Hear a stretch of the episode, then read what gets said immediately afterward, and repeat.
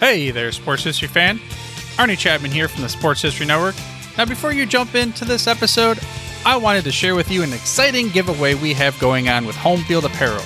We have a digital $50 gift card to homefieldapparel.com for one lucky fan of the Sports History Network.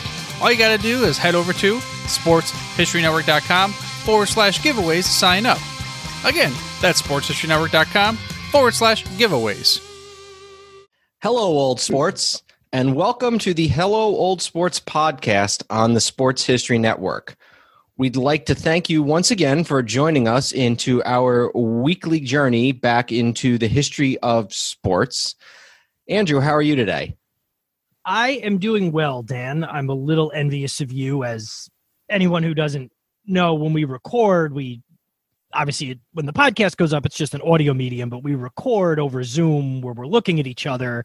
And my brother's uh, dc basement has been replaced with a very tropical backdrop down in florida which as i'm getting ready for you know half a foot of snow tomorrow i'm starting to think you made the right decision to decamp to florida for a month yeah, my wife and I, uh, Allison, who was good enough to make her first appearance on the podcast last week for the Super Bowl trivia episode, who was the host, asked us the questions.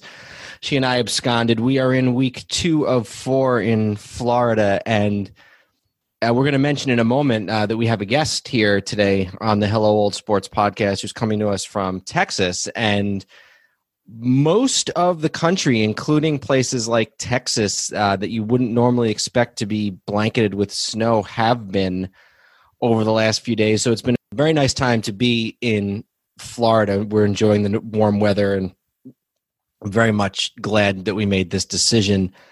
So, as we mentioned last week, uh, we've decided to devote a good chunk of the month of February to basketball. We in the first few months of the podcast we did a lot of baseball a lot of football some other things. We did a little bit of uh, you know did a couple boxing episodes you know here and there.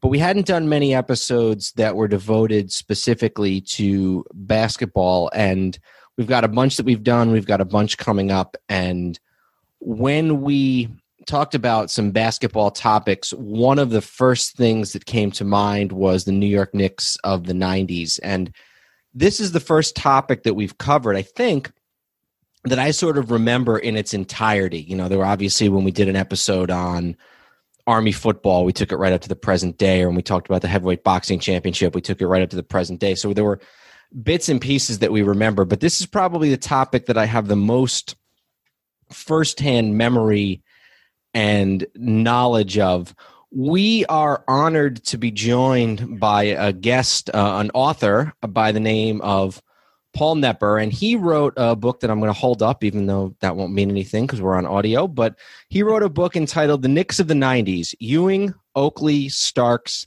and the Brawlers that Almost Won It All. I read it over the weekend in preparation for this episode, and I was I was impressed by some of the things that I hadn't realized, but I was also just as glad to remember some of the things that I did remember. Although, when you're talking about the Knicks of the 90s, unfortunately, there's a lot more, or there's just as much, I should say, there's just as much bad as good to remember. So, Paul Knepper, thank you so much for joining us here on the Hello Old Sports podcast. Well, it's my pleasure. Thanks for having me, guys. So, why don't you, uh, before we sort of dive into the heart of this, why don't you tell us a little bit, first of all, about yourself and about your background with the Knicks and what led you to want to write this book? Yeah, so I I um I grew up in I lived in Queens till I was eight years old. and moved out to Long Island, um, and uh, a little bit a little more about my background. Um, I'm a lawyer um, and practiced law for a number of years, mostly in New York City, and then I moved down to Austin. Um, I did some writing for Bleacher Report on the side. I did some work for another startup website that kind of didn't make it. Um, and uh, so I had a little writing history and a huge love affair with this 90s Knicks team. So as I said, I grew up in New York. I used to go to um, my dad would take me to a game or two a year, not a lot, but you know, a couple. And I had a my cousin Joe would take me to games sometimes, and I watched the games on TV religiously. I just absolutely loved those teams. And it was a few years ago, um, as you guys know, that you know the last twenty years have been pretty miserable for Knicks fans. So um, a few years ago, I was thinking I was thinking about the '90s Knicks as I as I do more than I probably should because the recent past has been so bleak. Um, and uh, and I thought and I I thought uh, you know somebody should really write a book on those teams. And uh, kind of the next thought was, well, why not me? Um, and I went from there. And then I started to think, you know, well, uh, I'm pretty sure there hasn't been a book on the 90s Knicks. Let me make sure about that. So I did some research and made sure there wasn't. Um, and and then really thought it through. Does this work as a book? You know, is this would this be better suited as a long article or you know something like that? And I felt like um, those teams were so beloved by New Yorkers and Knick fans everywhere.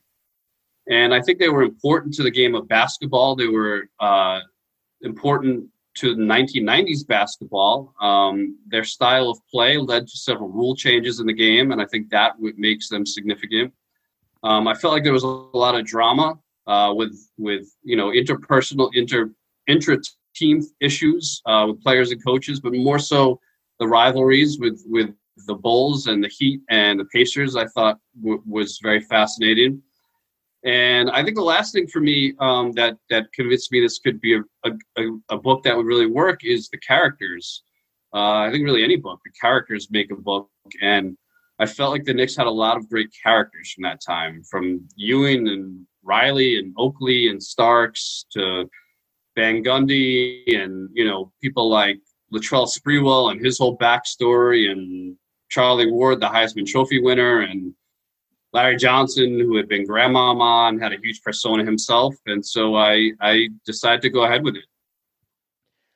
I think, first of all, I think it definitely is something that's worthy of a book length treatment. And there have been there have been other things. There have been a lot of articles every once in a while, whether it's ESPN or one of these other sports websites. They'll do sort of a throwback to the '90s Knicks, you know, sort of a long form article type of thing. But like you said, this is the first book. There's a couple books out there that were written contemporaneously on individual seasons and that type of thing. But right. this is the first book. And is this the first book that you've written? Yes, it is. So how do you how do you and we'll get to the like I said, we'll get to the meat of it, but how do you get started with something like this? Somebody who's never written a book before. What's kind of your first step? Yeah, it's it's a little daunting, right? I mean, my first step was I, I, I want to read everything that has ever been written about written, you know, uh, uh, movies, podcasts, anything I could get my hands on um, about those teams, uh, you know, involving people from those teams. So, um, you know, for example, I read I read every New York Times article on the Knicks from like the late '80s to the early 2000s, um, which is a lot. Um, and then, but then a bunch of other newspapers as well. Um, everything every Sports Illustrated over that time period, every Sports Illustrated article over that time period. Um, I searched for any podcast involving, you know, Van Gundy's done a number, um, Patrick's done a couple, any any anybody tangentially related to that, any book that's been somewhat related to that. Um, John Starks wrote an autobiography. You know, um, um, Mike Wise and Frank Isola wrote a Isola wrote a book about the '99 season, um, which was very helpful. Um, just balling. Doc, River, Doc, Rivers wrote an autobiography. Yes, just balling. Doc Rivers wrote an autobiography while he was with the Knicks. Um, you know, uh, Pat Riley wrote a book. So a lot of books. There, there were 30 for 30s. You know, the the Miller Time 30 for 30. Um, you know, I don't know, and then just other things that are, you know, I mean, and Reggie Miller wrote a book. Hakeem Olajuwon wrote a book, and I felt those were central figures, so I read their books. So just anything I could get my hands on, um, just compiling all that, all the information that was available, and then once I had that, it was the next step was to try and find additional information in in the form of interviews. I want to ask you about the interviews in a moment, but the other thing I wanted to note, and I don't know of how many people listening to the podcast, this will be of interest to. But but the book was published by McFarland, and as those who listen to the podcast will know, I am a frequent reader and an even more frequent purchaser of sports books. And in fact, one of the things that I do in addition to this podcast is I help out with another podcast called Baseball by the Book, which is by done by a guy named Justin McGuire, where he interviews a different baseball author every week. And um, my role there is to read one of the books every couple months and write up some questions for him. And a lot of the books that are sort of about these specific sports topics tend to be published by McFarland. So if you don't mind, just to tell us for a minute or two about McFarland and their sort of unique role in the sports books world and you're working with them. Sure. Um, yeah, you know, they're they're I guess you call them an independent publisher, smaller publisher, whatever whatever it may be, and they do um, they specialize in uh, what you might call out of kind of niche topics. I, I know that baseball, especially, they have a lot. They have a lot of books printed and and so people that are very into certain aspects of sports, be it baseball history or other kind of niches within sports, um, tend to flock to McFarland. And uh, and you know they were very interested in my book, and I liked that they had that history of working with sports books. So I thought it would be a, a nice a nice fit for me, and we went from there. Yeah, I think that's absolutely right. So if you're a sports fan, fan of sports history, and if you're listening to this podcast, you're probably either a close friend or family member of Andrew and I or a fan of sports history. So check out McFarland and some of the some of the books that they've put out. Now, the players. You talk to a lot of players. I'm looking right now about in the list of the ones that you talked to. Tell us a little bit about some of the players that you spoke to and how those guys were to talk to.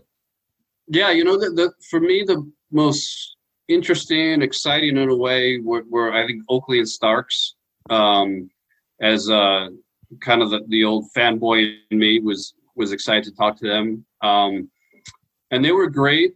Oakley was very, very Oakley. Um, he was just kind of grumpy, but not. It's hard. I don't.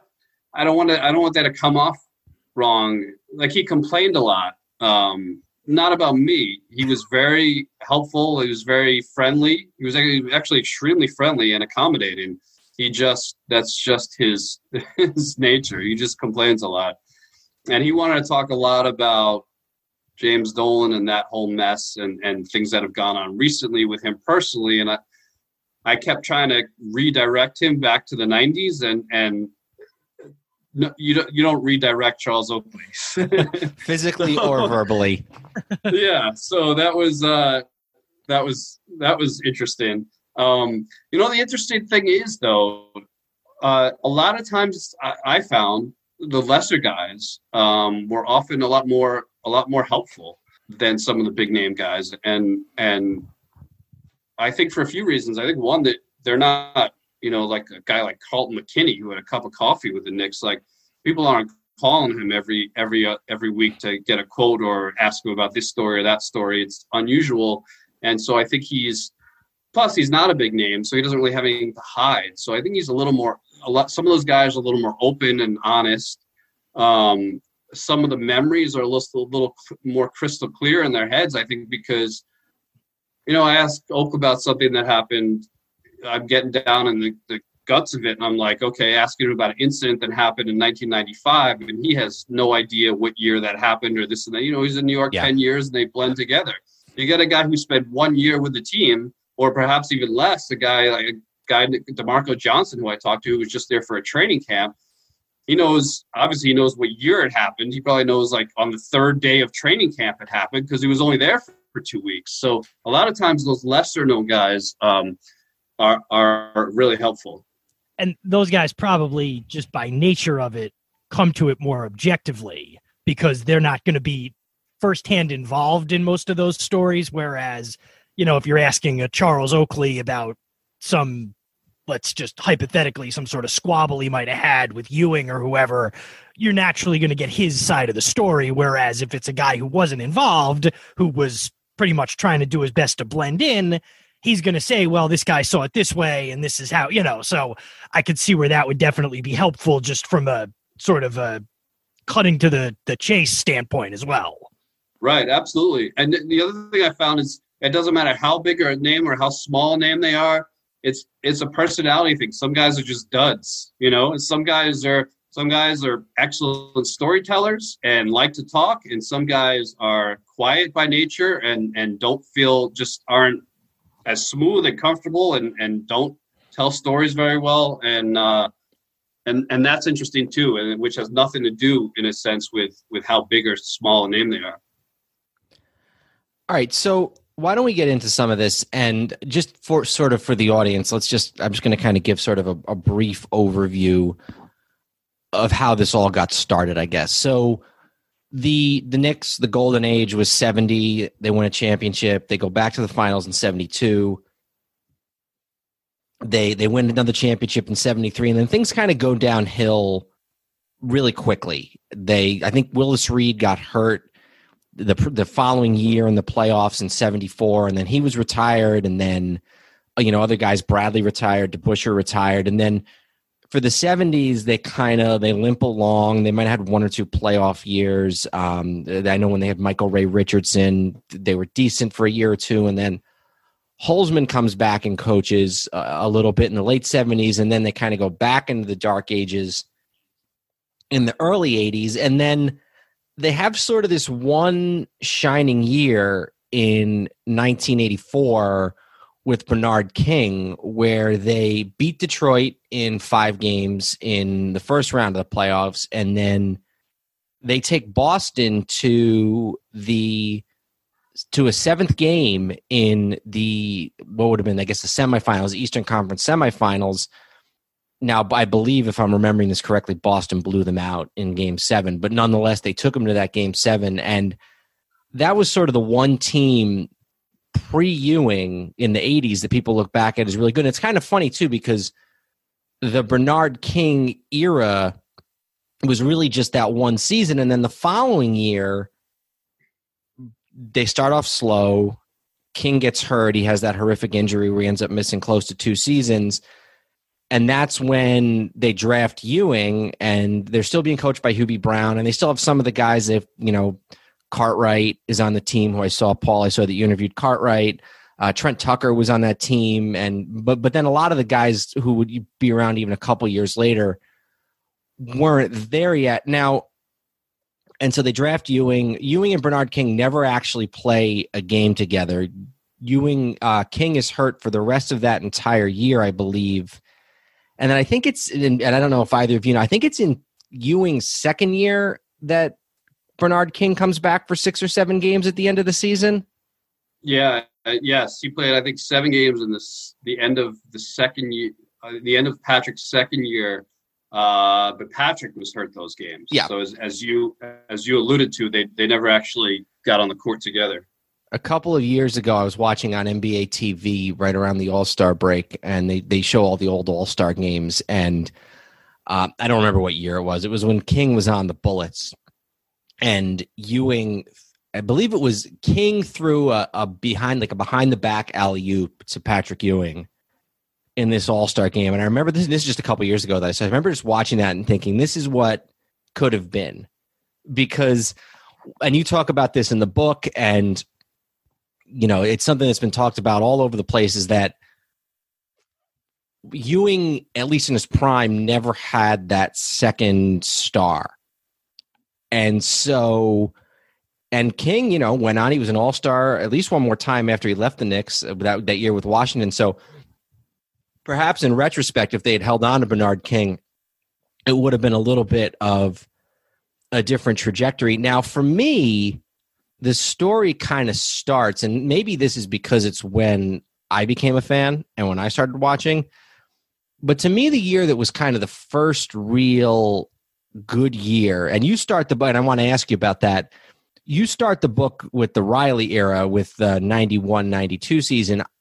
To me, the 88 89 season when they were, I think, 52 and 30 with uh, with Pitino and Rick Pitino's last year, his second and last year, that to me was sort of the sort of the uh, the first year that they were really good. They were contenders. I remember Ewing being talked about for as an MVP candidate. I was in kindergarten and I just remember being so into that team. So to me at least that's kind of when they'd been in the playoffs a year before, but that to me is when they start to get really really good. That's when they started to be a contender.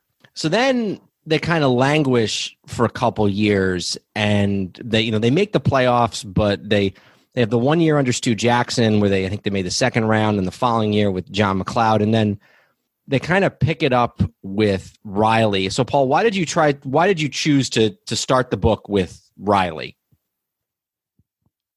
Yeah, that's a great question uh, because I really toyed with um, a few different options as to where to start the book and just the the um, the period of time that the book would cover in general.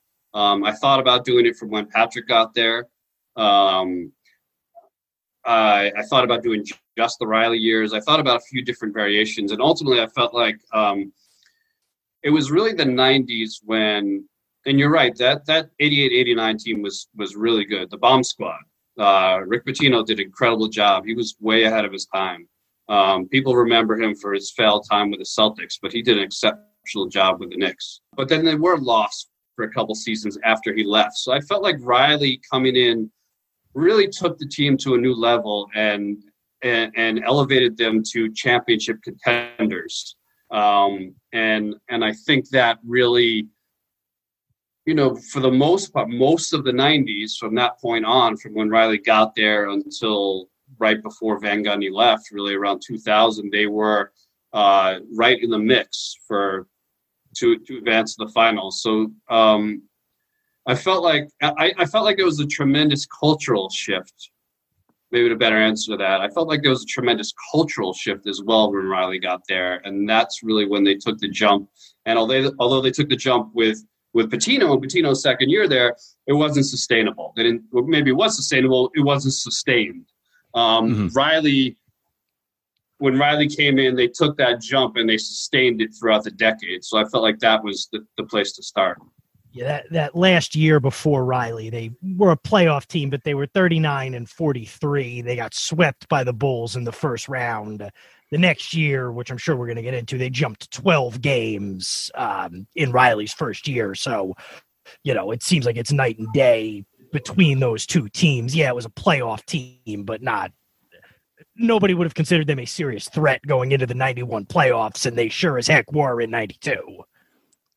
Right. And, and the other thing I would add is there, there was a lot of, they seemed very directionless uh, after that 90 91 season, in that, as I talk about in the book, Patrick wanted to leave, which is a huge thing. Um, they there were a ton of trade rumors in that in in in that year before Riley came. They tried to trade Mark Jackson.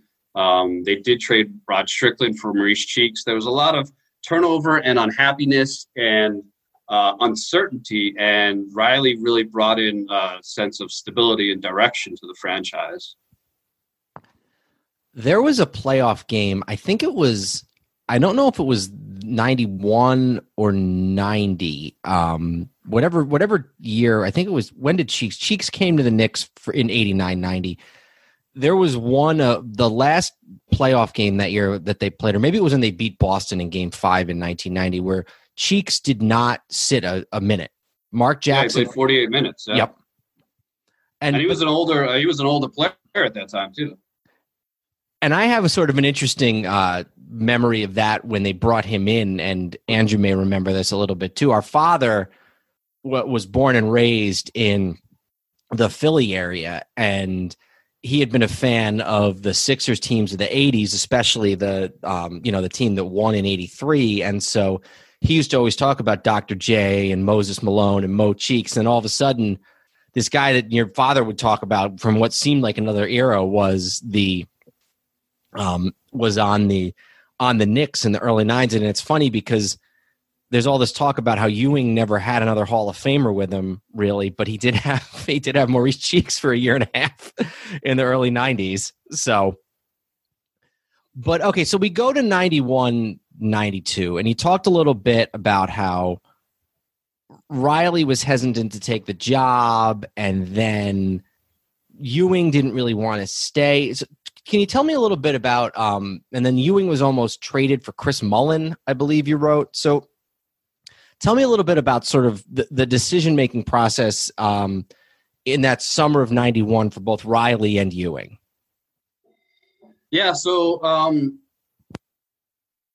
the, the Knicks they fired the general manager and president in in like uh, February March of '91, and in came in comes Dave Checketts, and he becomes the team president, and he's faced with this situation where Patrick wants to become a free agent. He want Patrick wants to leave. Period. Um, he just had enough. He he Checketts told me talking to Riley, talking to Ewing um, when he got the job was like talking to an orphan who had lived in several different foster homes. Um, he just he'd had I think it was five coaches in his first six seasons, three different general managers, uh, lots of trades. There was just no stability there. Um, Patrick was approaching 30 already, and he, and and I think he felt like I, I, I can't win here. You know, this franchise is a mess, and he wanted out. He had this interesting clause in his contract where he could get out of his contract. He could be, he would become a free agent if he wasn't one of the top, one of the four highest paid players in the league. Hmm. And so he and his agent David Falk argued that he was not one of the four highest paid players in the league. The Knicks said he was, and the the the, the contention was over Larry Bird. So both sides agreed Michael Jordan, Akeem Olajuwon, and, and John Williams, of all people, made more money than Patrick Ewing. Larry Bird's salary was less than Patrick Ewing, but he, he had a signing bonus in there that put him significantly above Patrick.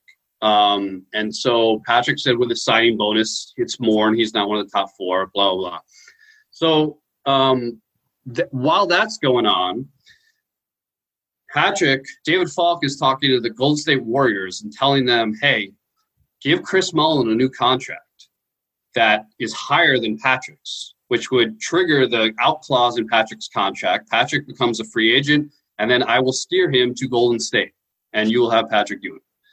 Um, the Knicks got hold of this, threatened to sue the Warriors. That fell through. Ultimately, Patrick tried to become a free agent. It went to arbitration. He lost the case. He still pushed the Knicks to trade him. He wanted out of there.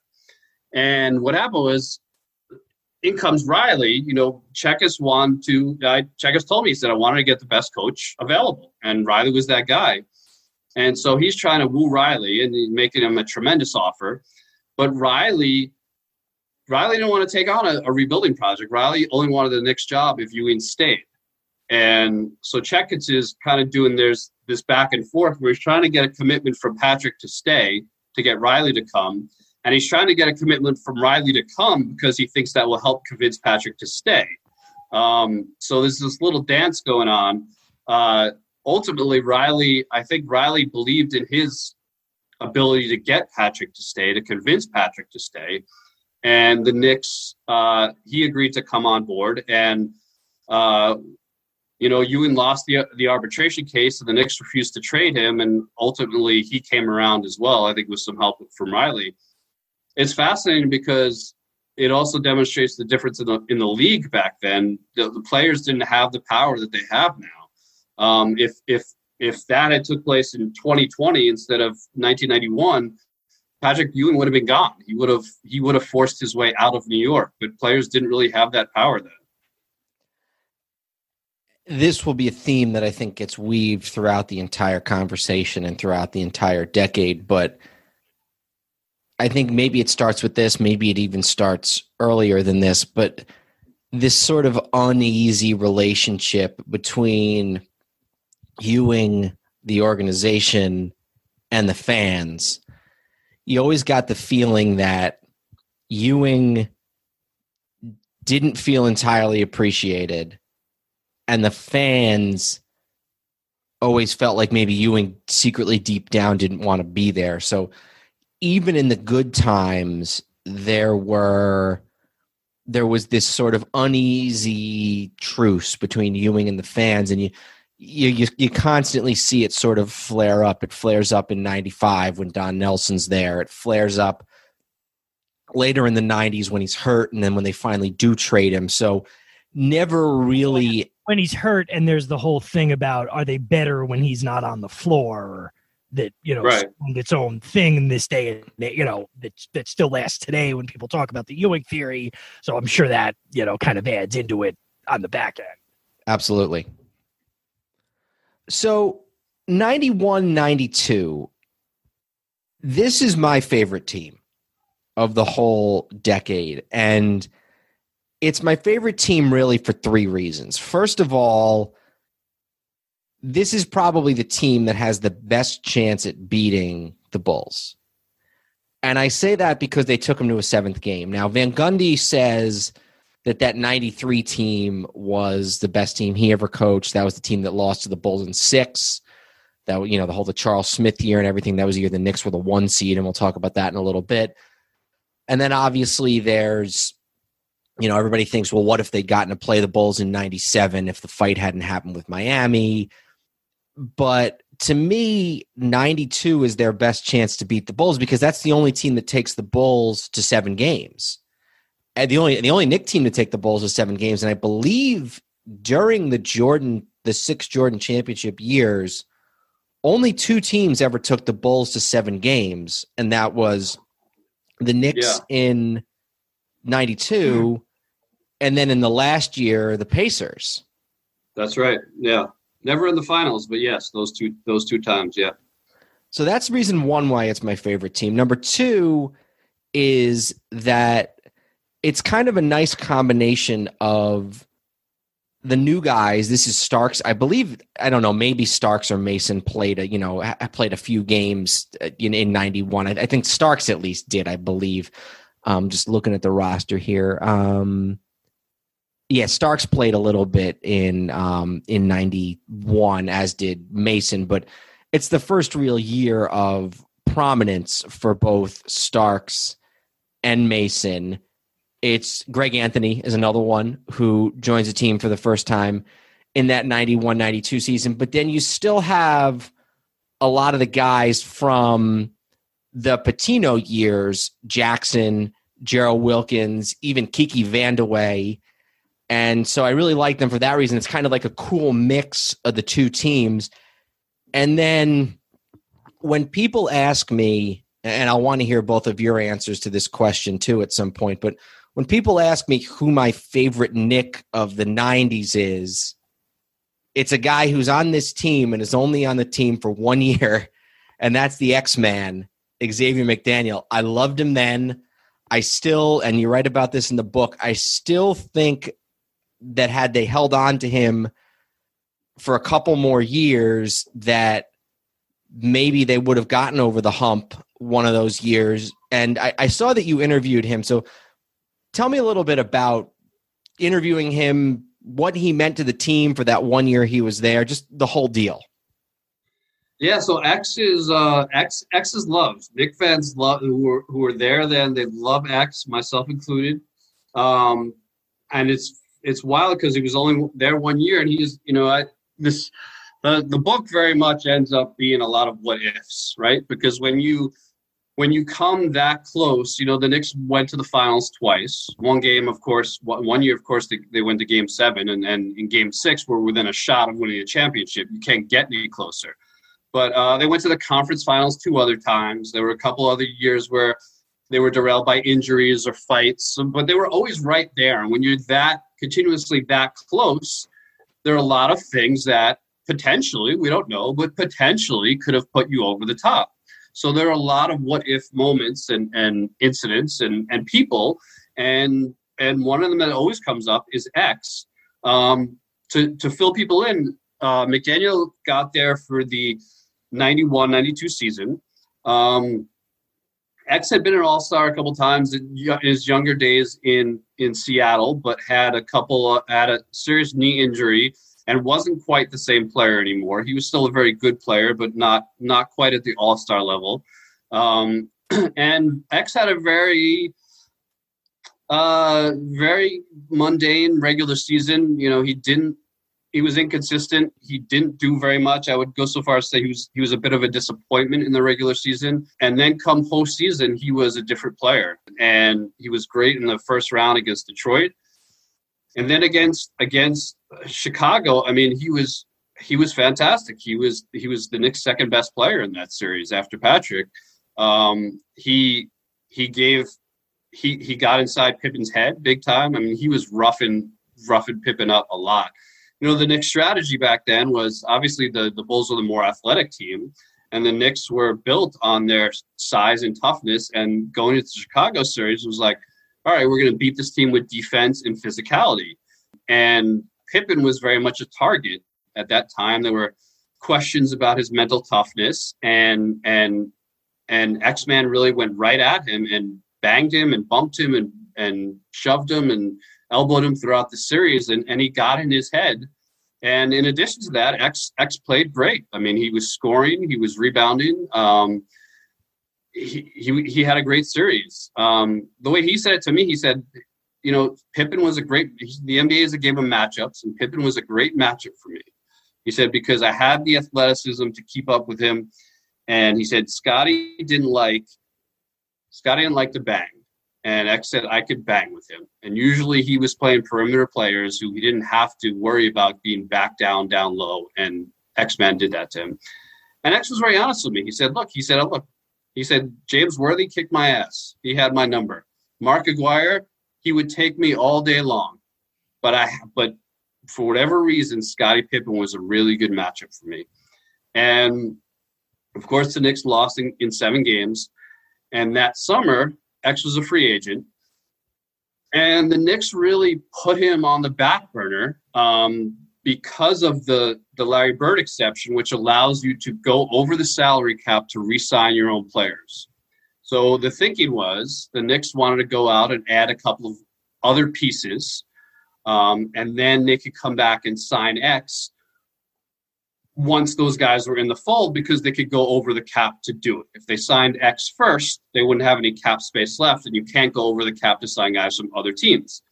So they put him on the back burner. They tried to trade for Har- Harvey Grant, who was Horace's twin brother. Um, they looked at a lot of options for backup centers. They looked at moves to add shooting, um, and and they also looked to trade for Charles Smith. And and this whole time, meanwhile, it's it's it, we're now getting into September it's like mid September. Training camps are opening in two or three weeks, and the Knicks haven't so much as made X an offer. Nothing. And X finally at that point he said, you know, he went. He's like, I, I had to, you know, training camp was something coming soon. I had to, I had to get paid. So he went up and met with the Celtics, and and the legendary Red Red Auerbach made him an offer, and he said, take it or leave it. So you're not leaving this room without without telling me yes or no. And X actually called Patrick. He and Patrick were, were good friends. They'd gone back to, they'd played in tournaments together in, in college. Um, they were the same year in the draft. And X said to him, Hey, man, like, I want to come back to New York, but they haven't made me a contract, an offer, and I have this offer from the Celtics. What do you think I should do? And Patrick, Oak told me, uh, X told me, Patrick said to him, If they haven't made you an offer yet, they're not going to make you an offer, and you need to take care of your family. And that's what X did. The Knicks say they were stunned. Um, Pat Riley was stunned uh, specifically. Um, Checketts said he felt they had an understanding that they would take care of X later on. I talked to David Falk, who was X Man's agent, and he said there was no understanding. And he said, to the contrary, I'd been trying to negotiate an extension for X Man for for close to a year, and you know, Checketts gave every indication that he would not go over two million dollars a year for, for a contract. And I had no reason to believe he was bluffing. I, I, I believed him. And so when this offer was on the table and he hadn't didn't have one from the Knicks, we we took it. And it was a shame because the, the Knicks were upset and sad that he left. The other issue was Checketts, Checketts told me there was concern about X Man's knees, that the team doctor said, don't sign this guy. His knees aren't going to hold up for another few years. Sure enough, X was out of the league a few years later uh, and not that old of an age. Um, you know, maybe like 32, he was out of the league um, because of his knees. So there was something to that. But it was very unfortunate be, because X was, and not only did he play the Bulls so well, he was such a perfect fit for that team. Um, that just the the toughness, uh, the intimidation, he, he, fit in so well. And uh, as Knick fans will tell you, in tremendous contrast to Charles Smith, who who both his game and personality did not did not fit the makeup of that team. Yeah, I think that's exactly right. And it you still see and you can find this on YouTube. Um, there's the intro to 92 when the Knicks and the Bulls played on Christmas, Christmas of 92. And so McDaniel was gone by this point. And this is find it on YouTube. Um, we, we can't put it up, but um, find it on YouTube. And uh, it's an intro. And even though McDaniel's not on the I say if you search Knicks Bulls Christmas Day '92, it comes up. It'll, at least it did the last time I checked. So, and so I think there's a few important points here. First of all, McDaniel kind of sets the tone of get in the face of the Bulls.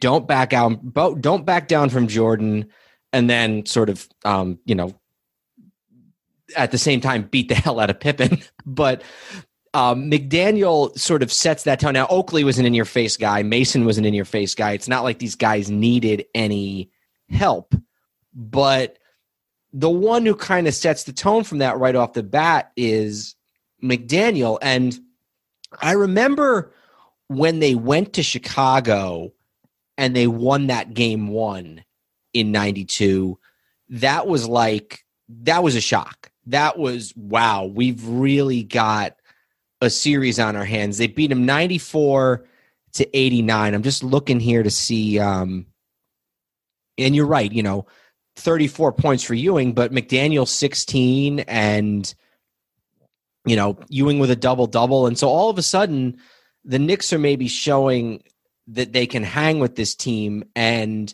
you know, they go back and forth, they win game 1, they go down 2-1, but then they win game 4 in New York lose five, win six, and then they go back to Chicago and they just get absolutely obliterated in game seven. Uh, one, I think it was 110 to 81. Is that what I see there? 110 to 81. So they lose by almost 30 points. And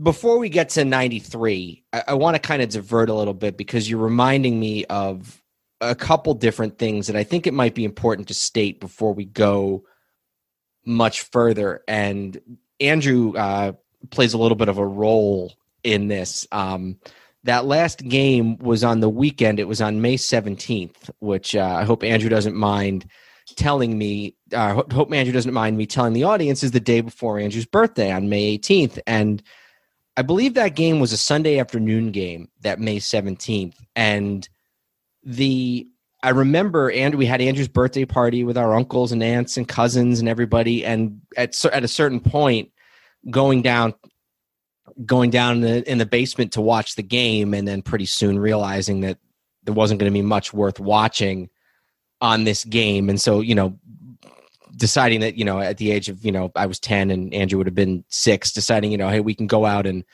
we can go out and play here, but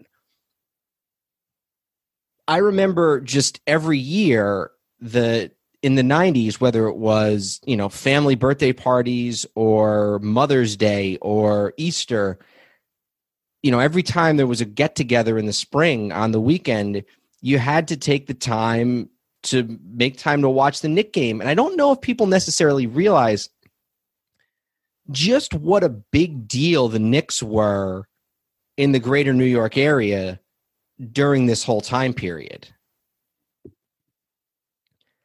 And I think um, you you talked, uh, Paul. You you interviewed Suzyn Waldman, which I thought was interesting. You, I think you talked to her right at the beginning of the of the book. And Suzyn Waldman, those of us, you know, if you if you're in the New York area, you know her as sort of the Yankee broadcaster. Her and she and John Sterling of the last twenty five to thirty years. But I remember she would cover the Yankees for WFAN, but then when the season would end, she would go on the road with the Knicks and she would be their B reporter. And that's not something that the the you know WFAN at least hasn't done that with a they haven't had a Knicks beat reporter, I don't think, since Suzyn Waldman sometime in the mid nineties. And so the Knicks were a really, really big deal in New York throughout the nineties. I mean, you know, the Yankees hadn't gotten good yet. The Mets were a disaster. The Jets were a disaster. The Giants were in kind of a lull. You had the Rangers, but they were, you know, hockey in New York was always going to be the number four sport. So it really is just, it's hard to explain to somebody who may not realize, especially if you look at the way things now when they're almost irrelevant.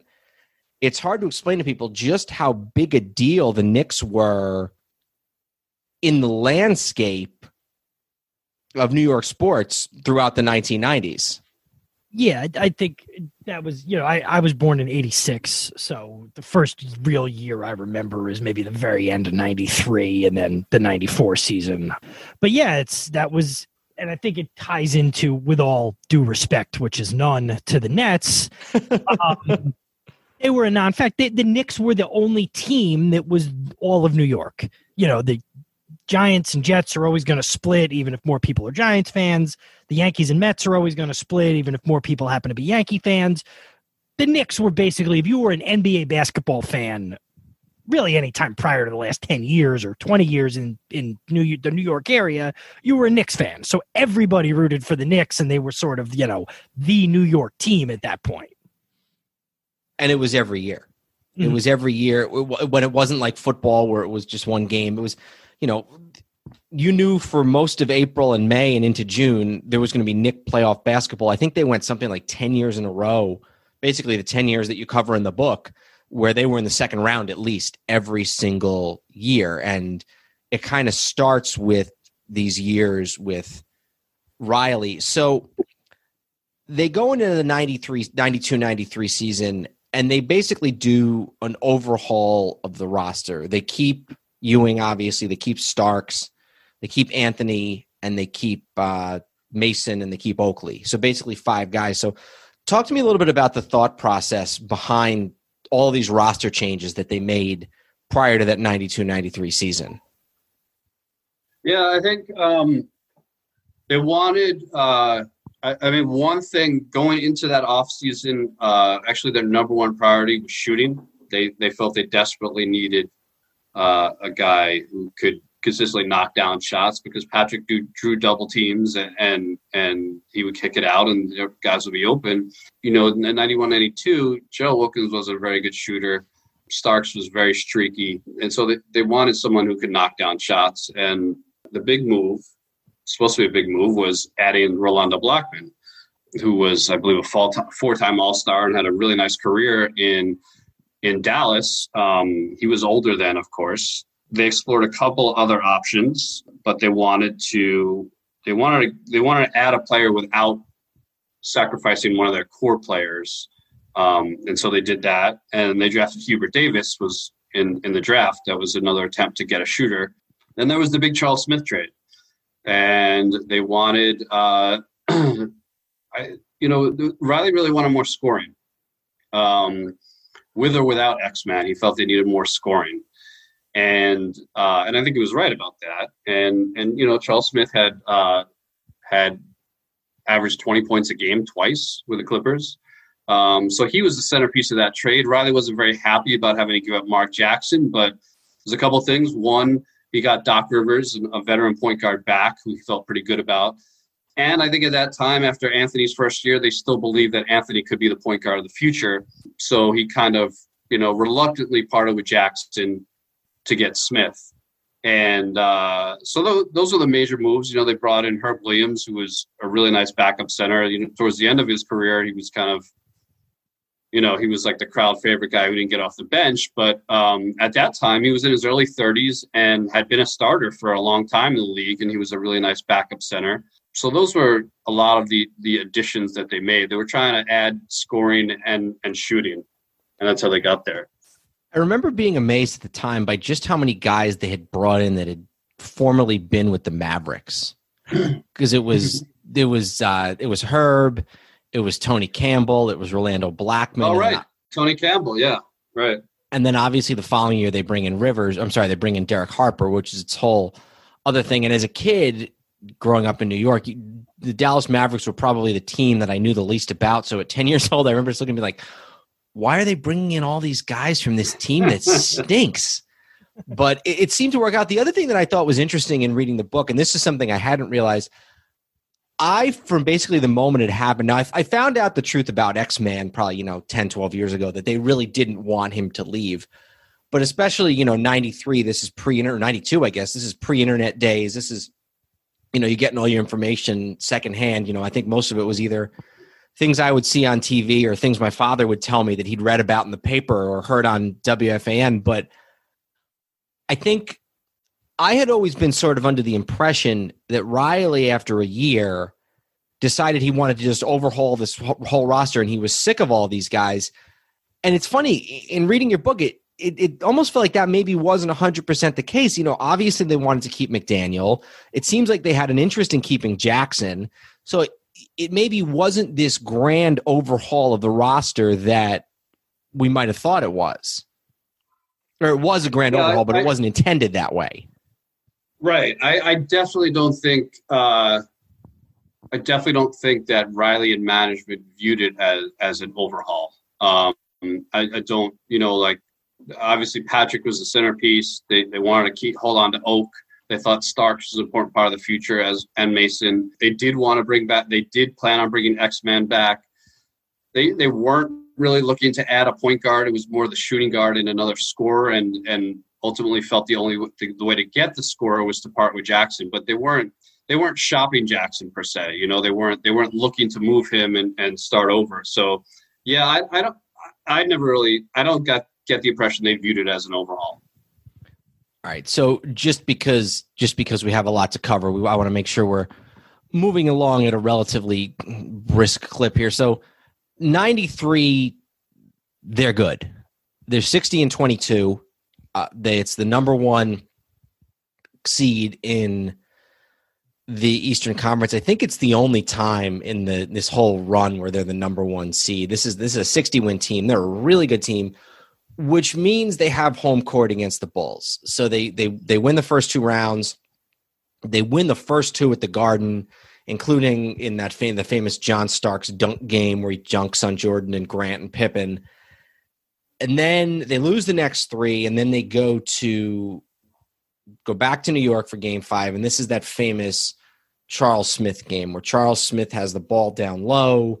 He gets either blocked or stripped four times in a row by one of the big three, Jordan, Pippen, or Grant, and then they they they grab the somebody grabs the ball eventually, and I think they throw it down to, to Armstrong, and Armstrong hits a layup. Bulls beat the Knicks by three in the Garden in Game Five, and then they go back to Chicago, and I, I believe that was another one of those games where they kind of. I'm pulling up the score here. I'm sorry. Go ahead, Ange. They lost by eight in game six, 96 to 88. I think the other thing with game five was they had won like 20 something games in a row at the Garden or something like that. So losing that game, you know, had they won that game and then still lost in Chicago, going into game seven, they still would have been at home riding a pretty long win streak, which was obviously snapped in game five you and I have talked about this in the past, and I want to ask Paul a question a second, but sort of a question for you, Andrew, and for Paul for that matter. Does this Charles Smith thing get overblown a little bit? Because I still don't think they beat Jordan in a game seven. I, I don't care if it's in New York or Chicago or on Mars. I just Jordan never lost a game seven once he started winning them. So I I feel in a little playoff series once he started winning them. Yeah, unless you count which I, I mean, but if you don't count that one year when he came back with the 45 and everything. But yeah, I mean, I, I, I feel like in a lot of ways, Charles Smith sort of gets a little bit of a bum rap. I agree, Paul. What do you think on that? Is is it is it unfair to define his Knicks tenure? Forget about his whole career, but is it unfair to to define his Knicks tenure by getting stripped all those times in a row in Game Five? Yes, I think. Um, yeah, I mean, I, it's a lot of things. You know, first of all, I, I think Dad makes a good point about are they are they really going to beat Jordan in, in, Game Seven, even in New York? I don't know. You know, maybe, but that, that that's still that's still a, a tough battle, and uh, you know, obviously we'll never know. And and, and I think, um, and it's it's just he's a, he's a very easy scapegoat in that game. Um, the Knicks shot 20 for 35 from the free throw line. Okay, so if they make if they hit free throws at their normal clip, it doesn't matter. It, it never comes down to Charles Smith at the end of the game. You know, we, we we do that. We pick one we pick one play or one sequence of plays and and you know tell the whole story through that. But you know, it's 48 minutes of action. There are a lot of things in that game that could have gone differently that it would have never come down to Charles Smith on the Charles Smith play, that was a play for It was a pick and roll for Starks and Ewing. Starks passed it to Ewing, and Ewing tripped over his own feet and shuffled the ball to, to Smith. Right, the play was the play was a call for, for Smith. It was Patrick who really kind of blew it, and I mean he's lucky it wasn't a turnover, but he he didn't convert on the play. Charles Smith did. You know, you're talking Michael Jordan, Scottie Pippen, and Horace Grant are three of the greatest defensive players of that generation, right there, swatting him, blocking him. You know, this isn't. uh These aren't some scrubs out there. Um, I, I always felt that, and in doing the research for the book, more so that that play just became very symbolic for Knick fans. It became symbolic of they didn't like Smith because he was a bit of a disappointment. He came in, he was supposed to be a big scorer. He didn't score that much, um, or as much as people expected. And he was kind of soft, and he didn't fit. Uh, I don't think he fit the team very well um, from a personality or a play standpoint. And so um, I think people didn't like him to begin with. You know, I, you know, John Stark shot two for 18 in the biggest Knick game in the last 50 years, and New Yorkers absolutely adore him right? So with Smith, hmm. it, it, it, was about it was about more than just that sequence. Why he's hated so much, why he's scapegoated so much. People didn't like him to begin with. People thought he was soft.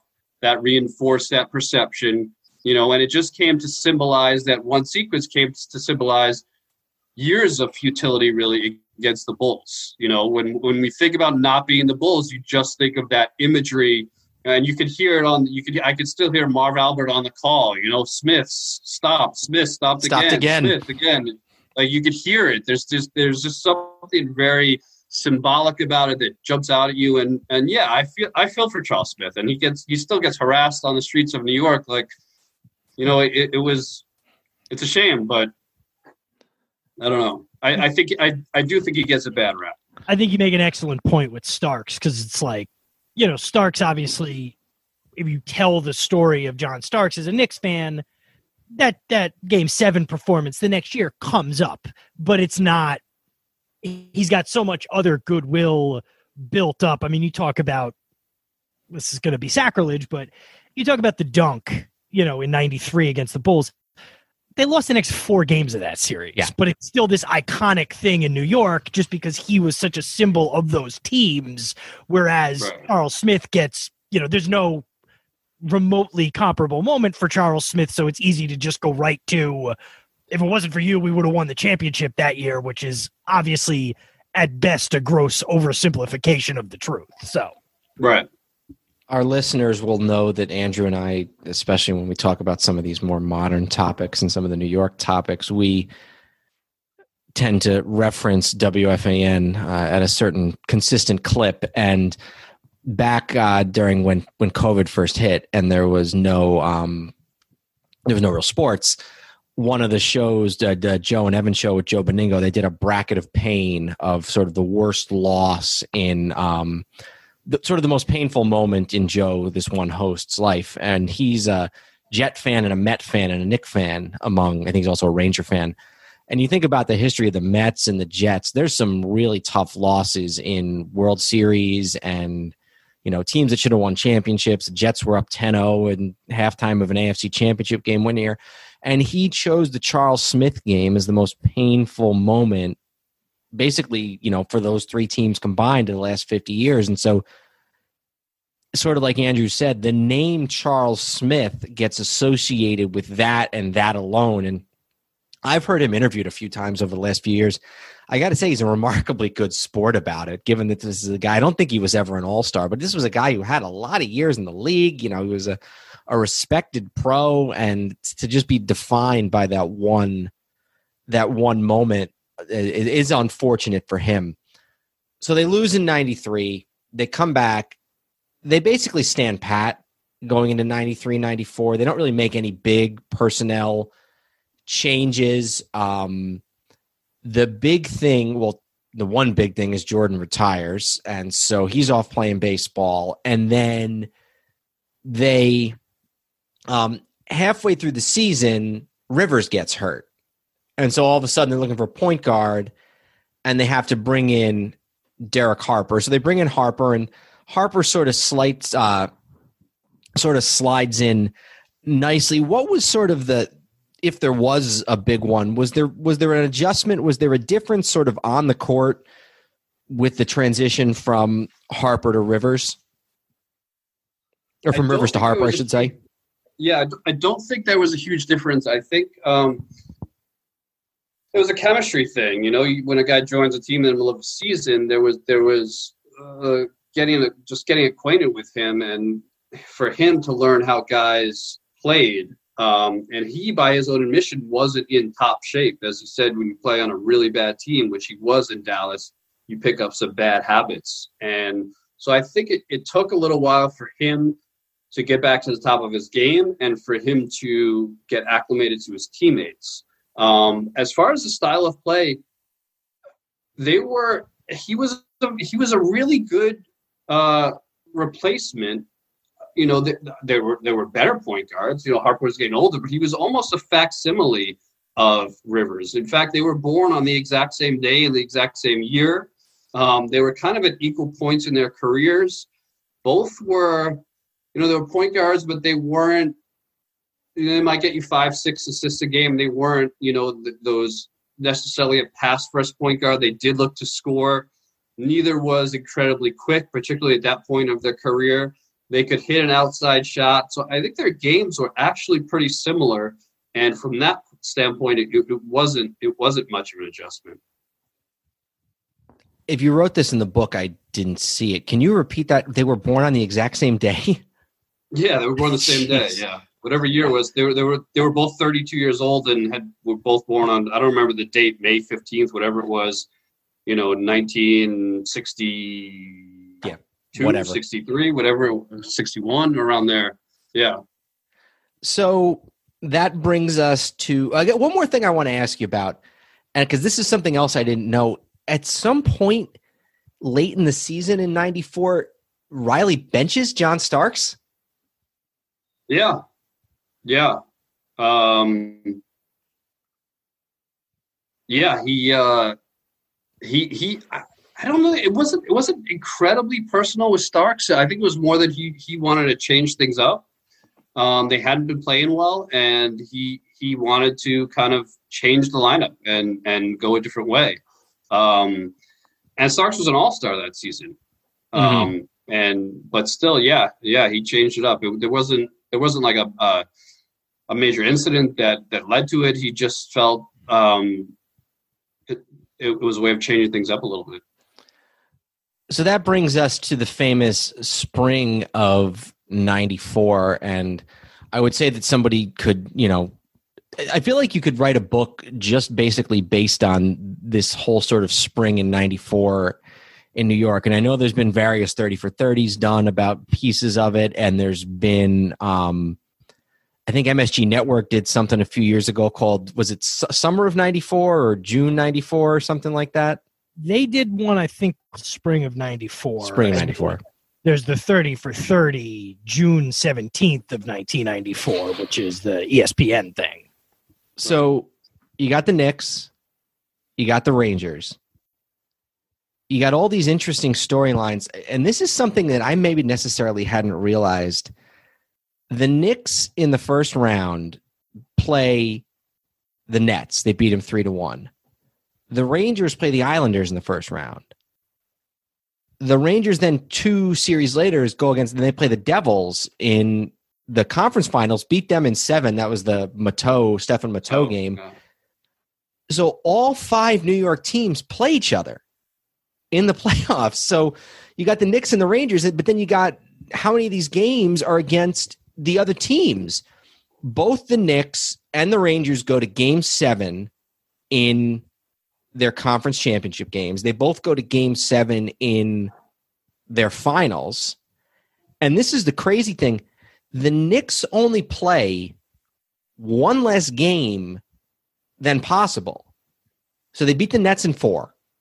But right. then it takes them seven to beat the Bulls. It takes them seven to beat Indiana and then it, they lose in seven, obviously, to Houston. So it was just so many games, and and then of course you have that whole thing with the Bulls. You got the game three where you know they they the Knicks are up 2-0 and it's game three and it's close at the end and Phil Jackson calls up the play and he wants Kukoc to take the final shot. Scottie Pippen sits it out. And so it's just there's so many crazy stories. And then this is kind of really now had they they played the Pacers in '93 in the playoffs too, right?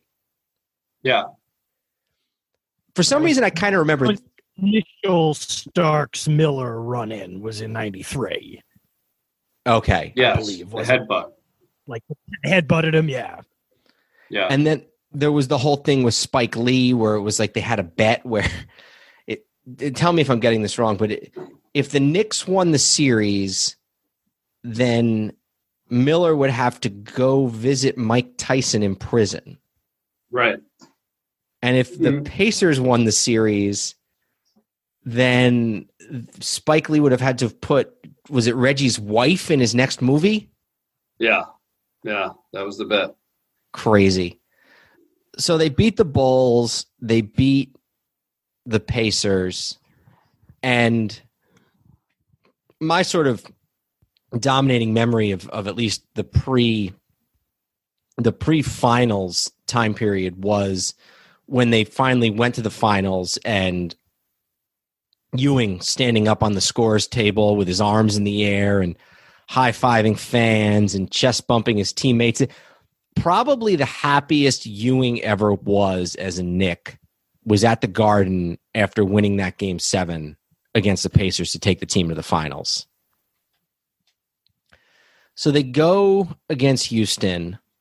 They, and I'm trying to, I don't remember off the top of my head. Let me just pull up the sort of the way they, this breaks down. So they, they lose game one, they win game two. This is a back and forth series they lose three, but then they win four, and then they win five, and we'll get to that in a second. Now it's Ewing versus Olajuwon and at the time it was maybe billed as this sort of twin towers, you know, Titan, you know, two centers, two Titans type of thing. I think if we're being honest, Akeem Olajuwon is a much better player than Patrick Ewing. I. I hesitate with the word much. Mm, he was definitely better. He was definitely better. I'm not going to make the argument Patrick was was better. Yeah, Akeem was definitely better. Um, you could you could argue much. Yeah, that's debatable. I wonder how much different it might be seen if Ewing had gotten this series and then, you know, I mean, obviously the Rockets win again the next year, but, you know, would it be seen as a little bit closer or maybe a little more debatable if the Knicks had beaten the Rockets in this series? so they go into game five. It's two to two, and the Knicks beat the Rockets ninety-one to eighty-four. It's a back and forth game, and the Knicks are up at halftime, and then Houston ties it after three quarters. Knicks come back and win ninety-one to eighty-four, and this unfortunately is known as the O.J. Simpson game. I, as a Knick fan, am always sort of angry, might be an overstatement, but it always sort of bothers me that when you hear talk about this series, so much of it focuses on that game five and that whole OJ Simpson thing. And I almost feel like, even historically, what happened with OJ that night has kind of obscured the actual series. And it pisses me off on two fronts because I remember being an 11 year old kid and them cutting away from the game and not being able to watch it. And then for the last 25 years, I've just, anytime anybody talks about the 94 World Series, all they talk about is OJ Simpson. So that's always frustrated me a little bit. Um, so they go into game five. They lose game six at the very end. And that was when Starks had a three, what he thought was an open three, and then Olajuwon tipped the ball at that last minute. Is that right? Yeah, I just it, an incredible, incredible play by Olajuwon to get a hand on that. Yeah, and Starks had, I mean, I asked Starks, I was like, "What, you know, how how do you feel about that last shot?" He goes, "It was 100 percent that was going in. There's no doubt in my mind that was going in." And he, he had he had 16 points in the fourth quarter. I mean, he was cooking. He brought them back in that game. Yeah, and then they go to game seven and we don't need to belabor it um, starks two of 18 and i don't know whether this came from the book or whether this was just something i sort of remembered but whether it was Starks saying it or somebody else, the fact of the matter is John Starks was not going to sh- stop shooting because John Starks was a shooter. That was his game. And he just, if he was in the game and they threw him the ball, he wasn't going to stop shooting. So I guess I kind of, Paul, have two two questions for you. Um, and this has been discussed.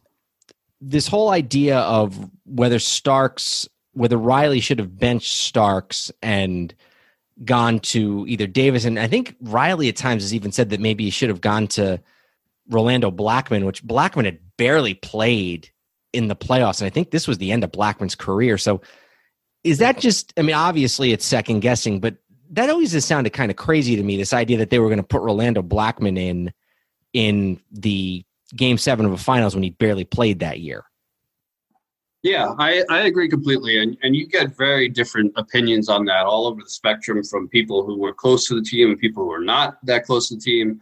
Um, I agree with you. You know, Blackman, if I, I, I, think of it this way, if if if Riley did something wrong, um, it, it's that he didn't work Blackman into the rotation or keep Blackman in the rotation so that Blackman was prepared to step in and and give Starks a few minutes at that time. I think, you know, Blackman was old. He had a back problem his last couple years with New York. He he was kind of a shell of his former self, but he was he was a real professional. He'd hit a lot of big shots in his career. Um, that being said, yeah, he didn't play. He didn't play at all the whole finals. You can't bring a guy in in the fourth quarter of Game Seven after he hasn't played at all the whole series. You just you just can't do that. I don't care who he is. And uh, so for that reason, I, I I I don't think Blackman should have been on the floor. Um, you could make an argument that Blackman should have been playing throughout the series and and hence been available at that time. But I, I don't I don't view him as a realistic option at that point. I looked it up. He he didn't play at all in the finals, like you mentioned. He only played one. He only appeared once in the Eastern Conference Finals for four minutes, and then a couple of times in the Chicago series, but never for more than what six minutes at the most, and more often than not, it was less than that. So yeah, I mean, he hadn't played at that point in pushing a month. His last game with the, in the Indiana series was May 28th, and when was game seven? June 20 something. So, yeah, it's, and I guess I've been guilty of it as well of like, oh, it's Riley's fault and he should have done something, but putting a guy in who hadn't done anything, if he goes in there and looks totally lost, then they crucify Riley for taking the ball out of one of his best players' hands. So he was kind of, a lot of that is hindsight. So as is normal here on Hello Old Sports, we are having a very robust but also very long conversation. I don't want to give short shrift to the later years because in some years, the way the later years to me are almost more interesting than what we're talking about now. So uh, suffice it to say, 94 95, it's almost a carbon copy of the previous year basically the same team. They draft Charlie Ward, they draft Monty Williams. I think they trade Herb Williams at some point, but Herb Williams is like a cat that you keep feeding. You get rid of him, and the next day he's back on the team. I read a story in in Just Ballin' uh, when they they traded Herb as part of the Oakley for Camby deal. And Herb got a call on his phone, down whatever time in the morning it was, seven o'clock, and he answers the phone, and he answered the phone. He's got his wife in bed next to him, and his wife said, "Herb, what happened?" He goes, "Oh, the Knicks traded me again. Just go back to sleep." And so he was like, and then two days later, he's back on the team. But, and then later, when he was the coach, it, all of a sudden he just would be the coach again for twenty games. But that's a different that's a different story. So, 94, 95, I think Riley's getting fed up. This is the he suspends Mason again late in the season. He had done it the year before. He suspends Mason this time for longer, if I'm remembering correctly. He's getting fed up. There's a great book about um, the 80s Lakers by Jeff Pearlman called Showtime. And he talks about how the last couple years that Riley was with the Lakers, he was just totally burned out and he punched a window at one point and all this crazy stuff. Riley tends to burn himself out in places, especially when he's already when he maybe when he's just lost and he feels like his team is on the decline. So Riley's getting fed up. there's a power struggle and he's he's sort of secretly talking to Miami. So Paul, why don't you just talk a little bit about sort of the circumstances that led to Riley leaving town? Yeah, I, I think you're exactly right. There was there was he made a power grab. Um, Dave Checketts was elevated from Knicks president to Madison Square Garden president. Riley very much wanted to replace Checketts as Knicks president, and of course he wanted an ownership share. The Knicks made it clear that ownership share wasn't wasn't a possibility. It was it, it was just the, the Knicks are owned by Cablevision and ITT, two separate companies with big boards. And I spoke to Rand Araskog, who is the CEO of ITT, about it. He talked to Riley about ownership share. Araskog told me I could have given it to him, but I would have lost my job. The board would have ousted me. Um, it was just too much. Riley works better in, in the kind of one-on-one what you had with Jerry Buss in LA, and then with Micky Arison in, Miami. He likes to have that one-on-one relationship with the owner, and, and New York was a much more corporate situation. Um, so that wasn't happening he and Checketts went back and forth to try and work out some kind of deal. Checketts swore to me he was willing to make Riley team president. There's some evidence to the contrary. Um, and so ultimately, Riley did lose a power grab there. He felt disrespected. Uh, I, I think you make an excellent point that um, it, it had kind of run its course a little bit. Um, you know, Starks told me we love Riley, but we weren't really sad to see him go. Um, that that he had worked them so hard for four years, um, and and I think Riley also looked like I, I got as far as I could with his team. Um, I think that was a big factor. And so, you know, when he couldn't work out a deal or the deal that he wanted with the Knicks and with Checketts, and the more those guys talked, the more confrontational the negotiations became the more he said, you know, screw this place, I want to get out of here. And he found in Miami, he found some place that was going to give him everything he wanted and more. You know, they, they made him president of the team and they gave him uh, ownership share. And that was something he was just never going to get in New York. And so he left. It's a hard hard to fault his decision, right? and it's hard to cast any sort of judgment on it when you look back at everything that's happened in his career with Miami I mean, it certainly overshadows anything he did in New York. And when you factor in being an executive and LeBron and everything else, it's arguable that what he's done in Miami is more impressive than anything he did with the Lakers, even. Do we think that he would still be with the Knicks no. 25 years later? No, of course not. Um, absolutely not because of James Dolan. I mean, I just don't think, I just. I can't imagine with Dolan's ego that, I, I can't imagine that would have worked. So no, I don't think so. So they bring in Don Nelson. Nelson is a very interesting guy. And you write about this in the book about how one of the things, one of his claims to fame was in the late 80s when he was coaching Golden State and he tried to get the seven foot seven Manute Bol to shoot as many three pointers as he possibly could. So weird guy with Nelson. Nelson has this idea that he's going to run the offense through Anthony Mason, uh, which does not go over well with Patrick Ewing. I, just want to take a brief aside here because you write in the and Mason obviously recently passed away. Um, not recently passed away about five years ago. You write in the uh, in the book about Anthony Mason and the basketball camp that he runs and how he they had to stop the game between Mason and the counselors in um because er, er, and the and the and the campers I should say because he was getting too physical.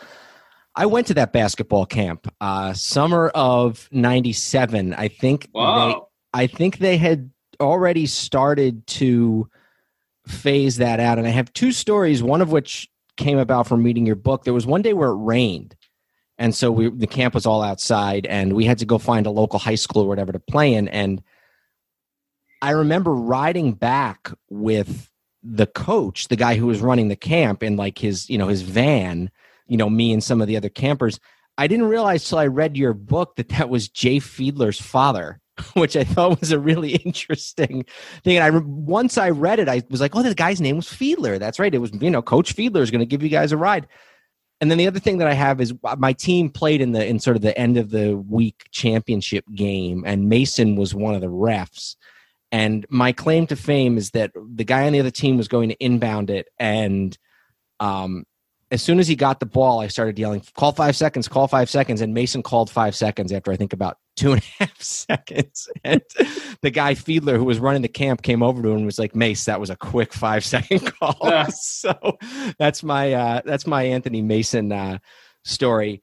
Um, but so Mason, they want to run the offense through Mason.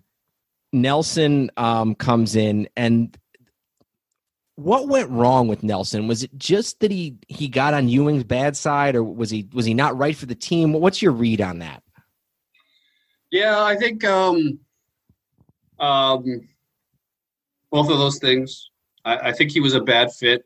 Um, you know, I, I understand the thinking. You know, the thinking very much was, look, we have an we have a veteran team, an experienced team they don't need to be driven as hard as they had been under Riley. In fact, we want to kind of have want a little more of a laid back coach, which Nelly was. The other thing was, you know, the, under Riley, every year they were one, two, or three in the league in, in defensive rating. They were a fantastic defensive team. What they la- they lacked offensive, uh, you know, ingenuity. I mean, the, the offense was dump it to Patrick, and you know, if he's double teamed, kick it out. That's it. Um, so Nelly Nelly was obviously very much an offensive coach, a great offensive innovator, and the thinking was our defense is set. Let's have Nelly come in and open up the offense, make it a little less predictable, um, a little more creative, a little more movement. Um, and so that was the thinking. The problem is that the the Knicks you know, it wasn't just Nelly. Uh, the Knicks are very much to blame. They were a very veteran team, accustomed to play in the way that they did. They said, "Wait, we got to Game Seven of the Finals playing this way. We're not going to start changing our style." Um, particularly Ewing, who was a star player and viewed himself as a superstar, and it was like, "What do you mean you're not running the offense? What do you What do you mean you're running through? You know, Anthony Mason? You're not mm-hmm. like no, he wasn't having that." Um, and uh, you know, Nelly had had kind of had issues with Starks going back to when they were together in Golden State, the very beginning of Starks' career. Uh, Starks couldn't stand him. It seems like it was mutual. Um, and Starks was extremely well respected in the locker room. So right away, like pretty early on, he lost two of the pillars of the franchise. Um, I think Nelly wasn't the right guy for New York. I think you need a certain personality to coach in New York. I think um, you need that intense, uh, Riley, Van Gundy, Thibodeau type personality. Uh, Nelly was laid back, and and um, I think the media kind of ran all over him because of that. Um, but I think, yeah, I think he, I think ultimately his style was not a good fit for that team. Although it, it might have seemed so at the time, it wasn't a good fit. Um, and uh, and and I and I think the players deserve a, a, little of the blame too. They had they were kind of set in their ways and unwilling to change and try new things. So they go through nine. They, they fire Nelson halfway through. Ironically, it's funny because you think of that team as sort of a down year. They were forty-seven and thirty-five, and they went to the second round of the playoffs. Uh, they actually um, had a better record under Nelson than they did under Van Gundy. Nelson was thirty-four and twenty-five. Van Gundy was thirteen and ten, and then ninety-seven is when they make they start to make some real changes. Mason goes to Charlotte. They bring in Larry Johnson. They sign Allan Houston. This is when they first bring in Chris Childs. They draft John Wallace out of Syracuse. And this 97 team is another one that is sort of the source of a lot of regret because They'd played Chicago well. I think they'd been two and two against Chicago that year. Maybe they'd played them well. They'd beaten them late in the season. They're up three one against Miami, and PJ Brown flips Charlie Ward in late in the game. The the Heat up big, and so the Knicks, all these guys were on the bench. Ewing was on, Ewing was on the bench. Starks, Oakley, and so this is that famous rule where if you come off the bench during a fight, then you're suspended for a game. And so the PJ Brown, I think, gets suspended for two games, but then so many guys get suspended by, for the Knicks, and they have to heat up. They have to suit up five guys. I'm sorry, they have to suit up nine guys against the Heat, and so they end up having to do these suspensions alphabetically. And the Knicks go into this game six against the Heat that year, and you write in the book. I think it was Mike Breen said it was the loudest he had ever heard Madison Square Garden. This is another one of those. I remember this game and just how crazy the atmosphere was. And the Knicks almost won this game. They came really close. They led into the fourth quarter, and then Miami just pulled away. And then game seven was another one of these. Uh, you know, it only ended up being an 11 point game, but if I remember correctly, it was sort of you know the Knicks were down big early in that game seven against Miami. So that's another sort of the, one of those what if years. If what if they had been, um, what if they hadn't had this fight and they'd beaten Miami? Would they have had a chance against Chicago?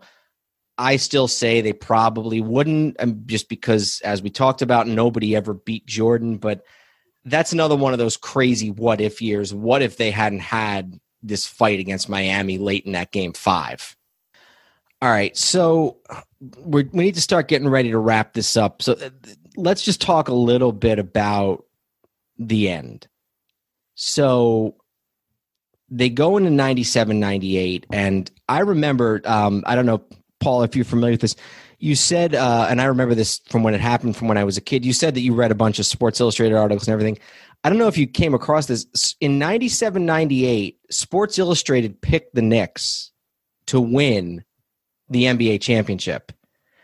And I remember at the time just thinking it was crazy, but that 98 team was really good. It was it was kind of they were too deep at every position. They had brought in um they brought in Buck Williams as sort of a forward off the bench. They had um, they had Childs and Ward at point guard. Uh, Starks had been six man of the year. He'd move over for moved over for Houston. I think they had Chris Mills that year also. So this this may have been the deepest team that the Knicks ever had. But then obviously Ewing has this horrific injury. Do you want to tell us a little bit about that? Yeah. So. Um, yeah, I mean, you know, you talked about '97 with uh, a major what if, and it certainly was. Um, a lot of those guys think they would have beaten the Bulls this year. Of course, if they would have, who knows? But um, but because of that, there was a great deal of optimism coming to come into the next year, and because uh, it was it was basically the same team. Um, but that I, the '97 team was really kind of unfortunately the end of Patrick's prime. Yeah. Um, and then in 98, during, you know, the 97, 98 season, uh, about midway through the season, he uh, was fouled hard by Andrew Lang of, of the Bucks and came down on his wrist, and it was uh, it was a serious wrist injury. They they thought it was career ending wrist, possibly career ending wrist injury. That bad. It was atypical for for basketball, more of like a football injury. And uh, so the Knicks, you know, they the Knicks squeaked into the playoffs anyway, um, barely over 500, and um, and once again they met the Heat, and uh, and there was another fight, which was significant to the series, of course, the Larry Johnson Alonzo Mourning fight. Um, Patrick ended up coming back in the second round during their series against the Pacers, but he hadn't played in several months. He wasn't in top shape. They, they weren't accustomed to playing with him. It just wasn't, you know, the, the chemistry wasn't there. And of course, they lost to the Pacers. That Pacers team was also a really good Pacers team. I know uh, Rick Smits told me he thinks that was the best Pacers team they had. And as we noted earlier, that Pacers team took the Bulls to seven games, and, mm-hmm. and that seventh game was they, they, they really had the Bulls in the corner. Um, so who knows how that plays out? But uh, yeah, there were there were a lot of high hopes for that team. And then we get the lockout going into the 98-99 season. Ewing, as head of the players union, is – front and center in the lockout. That lockout in general, I think, sort of engendered some bad feelings among the fans, um, as all player stoppages, as all work stoppages in sports tend to do. And some of the players made some comments that were maybe not um, not the most politically savvy about you know, having to sell one of their cars to, you know, to eat during the strike. And I think it was Kenny Anderson, maybe. I I, I forget the specifics, yeah. but yeah, it was Kenny. Yeah, Kenny, another Nets star, one another one of Andrew's favorites, the Nets. Um, more so Nets, I have a problem with, but what was that? More modern day Nets. so, um, uh, so basically, and we don't have a ton of time to get to do all this, but they trade for Latrell Sprewell for Starks in '99. Uh, so, what was it that made them finally willing to move on or ready to move on from Starks in '99? Had, had he just kind of had he had he run his course, or was there anything specific? Um, I think that was more an opportunity thing. I think it was it was Spree was available. You know, mm-hmm. they weren't they weren't looking to move Starks they were more open to moving Starks than they had been in previous years. I think Starks Starks' athleticism had begun to decline a little bit. He wasn't quite the same player he was, say, five years earlier. Um, so they were they were more willing to listen. Um, but it, it, it, wasn't so much that they wanted to move on from Starks as Starks was the price to pay to get Sprewell. And I know some of his teammates had gotten a little fed up about like, what did he bring his golf clubs to a playoff yeah, series or something yeah. like that when they were yeah. getting ready to to be knocked out. So that that 98 they, and they also they don't just move on from they don't just move on from Starks, they move on from Oakley and they trade Oakley for Charles Camp for for, for Mar- they trade Oakley for Marcus Camby. And so this 99 2000 not 99 2000 season but the nine those two years 1999 2000 those two players are that's sort of the the last gasp of the Ewing Knicks and I remember those teams really fondly with Sprewell and Houston, Camby, uh, Kurt Thomas came to the team, Childs and Ward, LJ finishing up, and you, you had all the moments. You had Houston with the um, with the shot at the buzzer, uh, the you know the one that bounces off the rim in Game Five against the Heat, and then you have the LJ four point play. So, just sort of a couple of questions to close it out.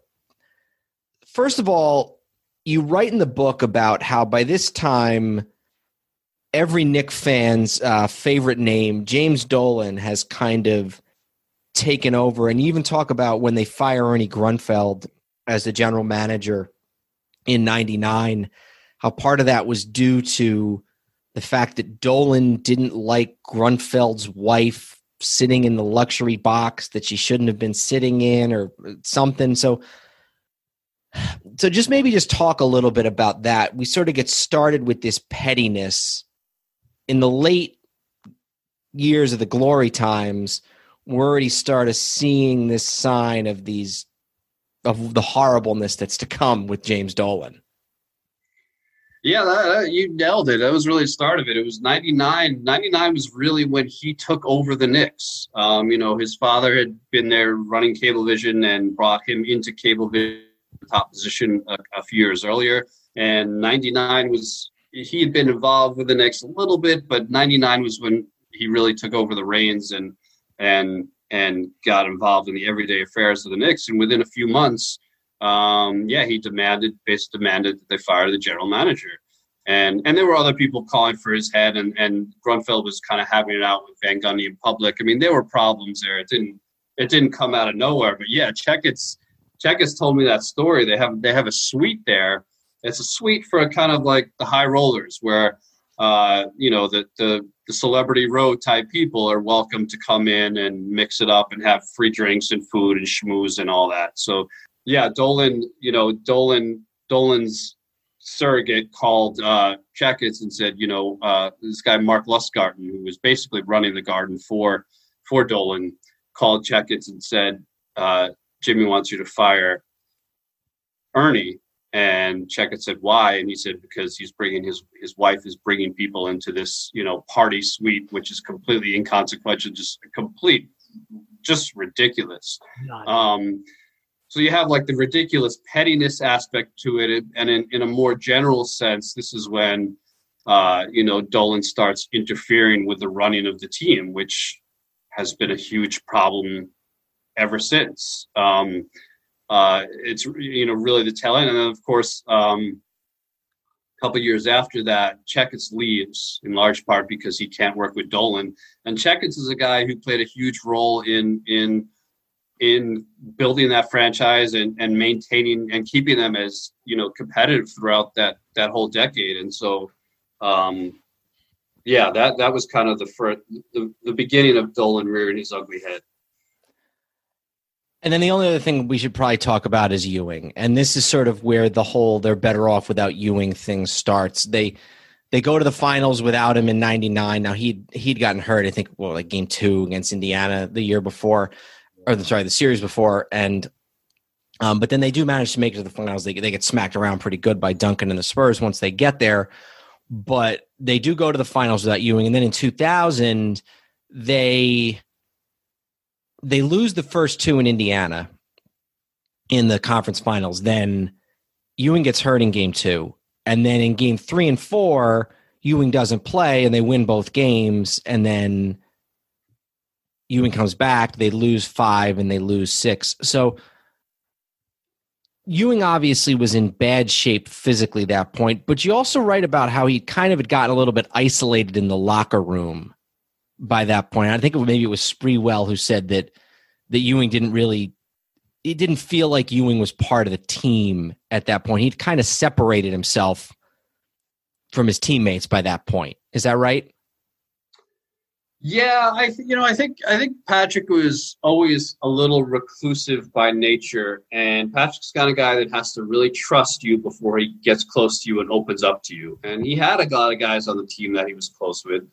Starks was his best friend on the team, and then they traded Starks before that '99 season. Um, so I, you know, I, I don't know how much. I don't know that he like made an effort to separate himself so much as it took a while for Patrick to get comfortable with you. And a lot of those new guys, Camby and Sprewell and uh, you know Kurt Thomas, and they just they hadn't been around it very long, and he did, hadn't developed a, a comfort level with them.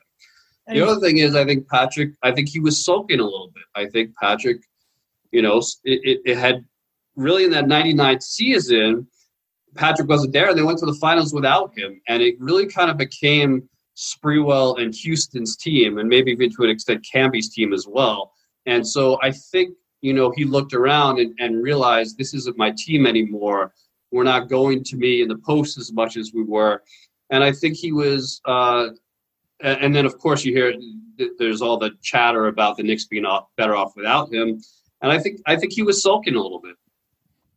So I don't, you know, I, I don't think it's like he, I don't think it's a case where he didn't like his teammates or, or I, I think he just, I think he looked around and was like, wait a minute, all my guys are gone. You know, the team's not being run through me anymore. Like, I do I even belong here anymore?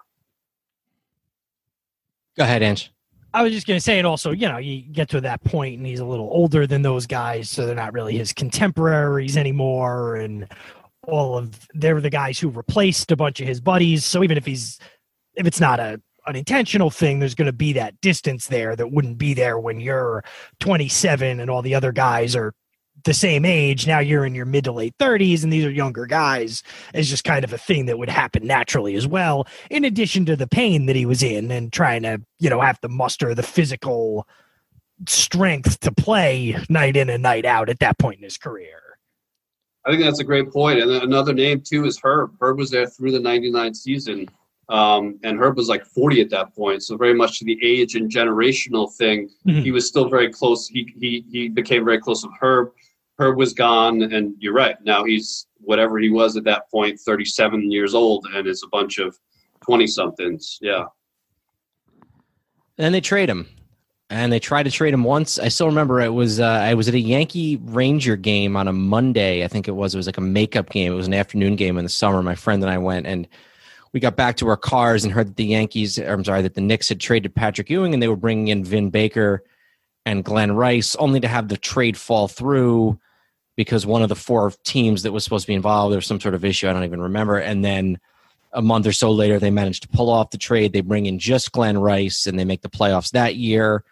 Lose to Toronto in the first round, and then the year after that, Van Gundy quits, and then it's one thing and another and another. And in a lot of ways, maybe they're, they're they may be coming out of it now, but in a lot of ways, you can almost draw a line from that trading of Ewing to basically every you know every move that they made for the next 10 to 12 years it's sort of been a cascade you know they they they they they sign Antonio McDyess and then he gets hurt and then there's the Marbury years and there's Isiah and there's this and it all kind of starts with that day in August when they finally part ways with Patrick Ewing for the first time at least and then when they they actually get the job done a month later. So Paul I want to thank you so much for doing this this was uh, obviously a very um, quick but a very long at the same time rush through uh, 10 or so years of Knicks history, uh, the golden years. The first team that I was ever really a fan of in any sport was those Knicks teams of the starting in about the late 80s. And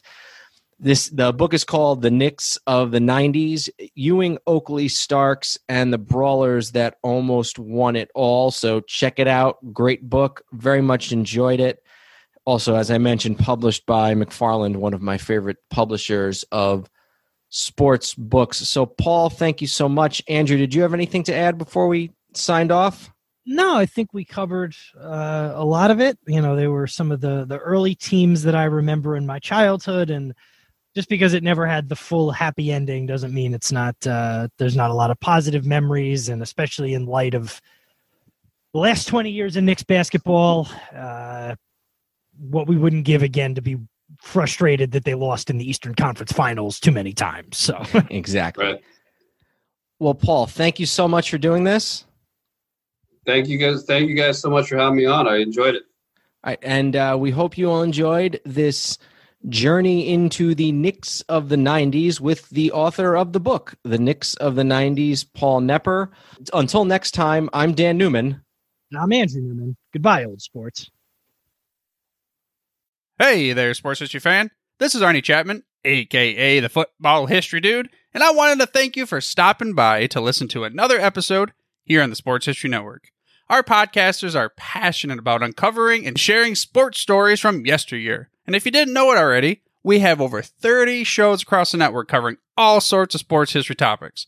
In fact, here's a glimpse into one of our awesome podcasts here on the network. Join George Bozeka, the president of the PFRA, and myself, John Bozeka, each month for the Professional Football Researchers Association official podcast. We'll discuss the history of the game, the many names of the game, and so many different things for you, making the history of football not only entertaining, but fun at the same time as we join you on the Sports History Network on the official PFRA podcast. How about that?